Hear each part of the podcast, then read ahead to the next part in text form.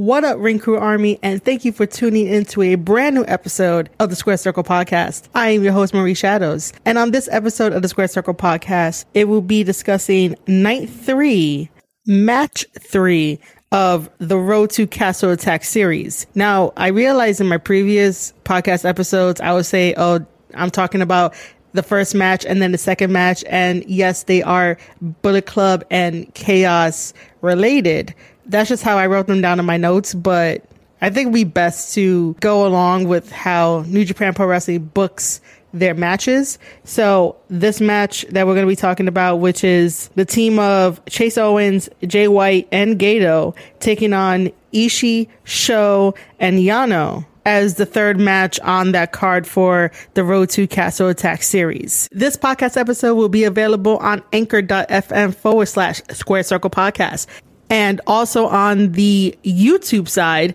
because that is getting revitalized with my wrestling content and to definitely show off the skills that I can be a commentator and that you guys can definitely support me on those two avenues there. And then I'm also on Twitter at Marie underscore shadows. So again, you'll get all this information at the end let's currently right now jump into night three of the Road to Castle Attack, match three in this six man tag. So when I first saw the match card for this particular night, it had Gedo on there teaming up with Jay White and Chase Owens. I immediately thought, what god did Gedo piss off this time to be in a match? I know that Gedo is a wrestler. I just thought that he retired from wrestling. He obviously slowed down and became a really great manager to Bullet Club and a really great manager to Jay White. But anything before that, my knowledge is super limited when it comes to Gedo. So in my head, I'm like, oh, these guys better protect Gedo and make sure everything goes smooth in the match. Now, I was totally proved wrong when Gedo started wrestling in this match and just seeing how jacked he is.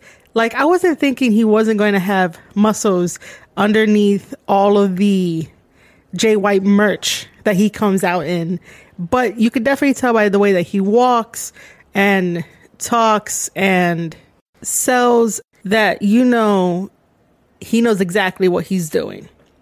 It's just that most of the time that I hear about Gedo or see what Gedo does, he's mainly in comedic spots where he gets hit and he sells. And then fans like to talk about Gedo and him booking New Japan Pro Wrestling and doing stuff behind the scenes. So I never got to experience any of his matches or even experience his legacy within the business. And this is the first time that I was impressed and was introduced to Gedo. And Gedo is a very unique wrestler for this business, as I've seen in this match. And this match just proves to me how smart Gedo actually is when it comes to understanding matches, understanding the crowd, understanding the story, and everything that happened. We get Sho and Gedo starting off this match. There is a really strong lockup, and Gedo decides to rake the eyes of Sho and then punch him. Sho ends up doing a misdirection, which allows him to shoulder tackle Gedo. Sho comes in with some forearm shots, then Irish whip Gedo into the corner, followed by a clothesline. Then Sho maintains wrist control and gives Gedo some stiff kicks to the chest. Sho then goes for a cover, but Gedo kicks out at two. Yano is tagged in and immediately goes over to the turnbuckles to take them off. Chase comes in and attacks Yano. Yano then Irish whips Chase into the other corner while he completes taking off the turnbuckle pad. Gedo runs towards Yano, but Yano sidesteps and Gedo runs into the exposed turnbuckle. Yano then sends Chase into Gedo and then tries for a splash, but both Chase and Gedo move out the way. Chase then goes after Yano on the outside, and Jay White goes after Ishii on the outside. Chase then proceeds to whip Yano and also choke him a little bit, and then throws him back into the ring. Gedo then Irish whips Yano into the exposed turnbuckle, and then tags out to Jay White. Jay comes in and throws Yano again into the exposed turnbuckle and tags in Chase for a double team on Yano. So while Jay White holds Yano, Chase delivers a kick to Yano's midsection and then he begins working on Yano's leg. Chase does a leg screw to Yano and then tags in Jay. Jay starts working on Yano's leg and then Jay tags in Gedo. Gedo goes and attacks Sho as a taunt because now that Sho has been hit by the opponent, he comes into the ring and tries to get some revenge on Gedo. However, the referee tries to get Sho back into the corner, but Sho manages to get some forearms in before Gedo can rake the eyes of Sho. And while this is happening between Gedo and Sho, Jay White is working on Yano's leg. Gedo proceeds to throw Sho to the outside, and Jay is quick to go to the outside and throw Sho into the barricade to add more pain to Sho. Gedo then goes and tags in Chase. Chase has a strap in his hand, so he causes a distraction with the referee, and this allows Jay White to come in and attack Yano. But Ishii has seen enough, and he comes in and immediately attacks Jay in the back. At this point in the match, Bullet Club has done fantastic with keeping Yano on their side, cutting the ring in half, having quick tags. The more quick tags you have between the guys, it's always going to have a fresh rotation and everyone is going to be well rested. So that way, when the hard work comes in, like Ishii, because Ishii is definitely a stone wall and he probably packs a punch whenever he does forearms or anything, you have to be prepared for that.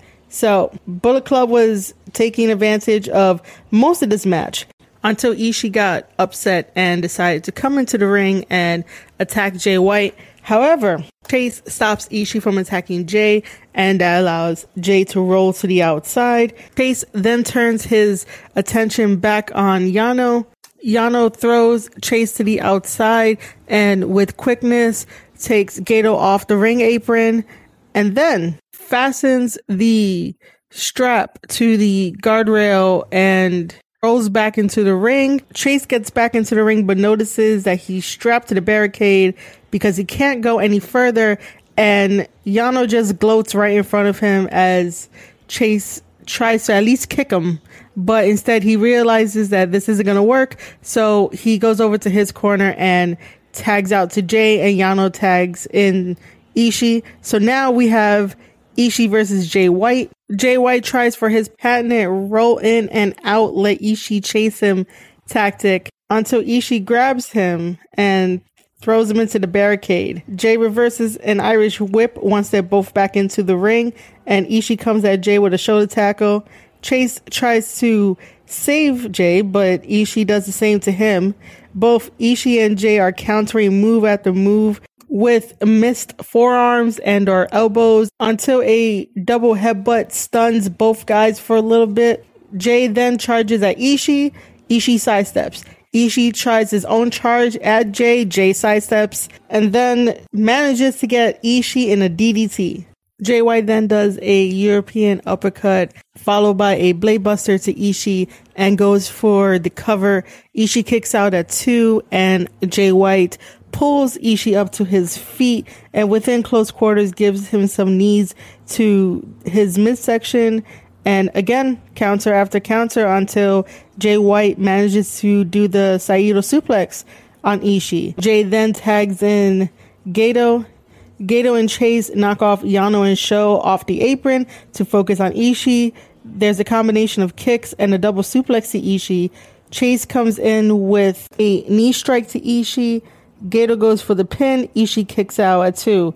Sho then comes in to attack Gedo. Sho goes for a jumping knee to Chase, but Chase sidesteps it and hits Sho with a bunch of open palm strikes until Yano trips him, and that becomes a distraction for Sho to get a suplex on Chase. Jay tries to attack Sho.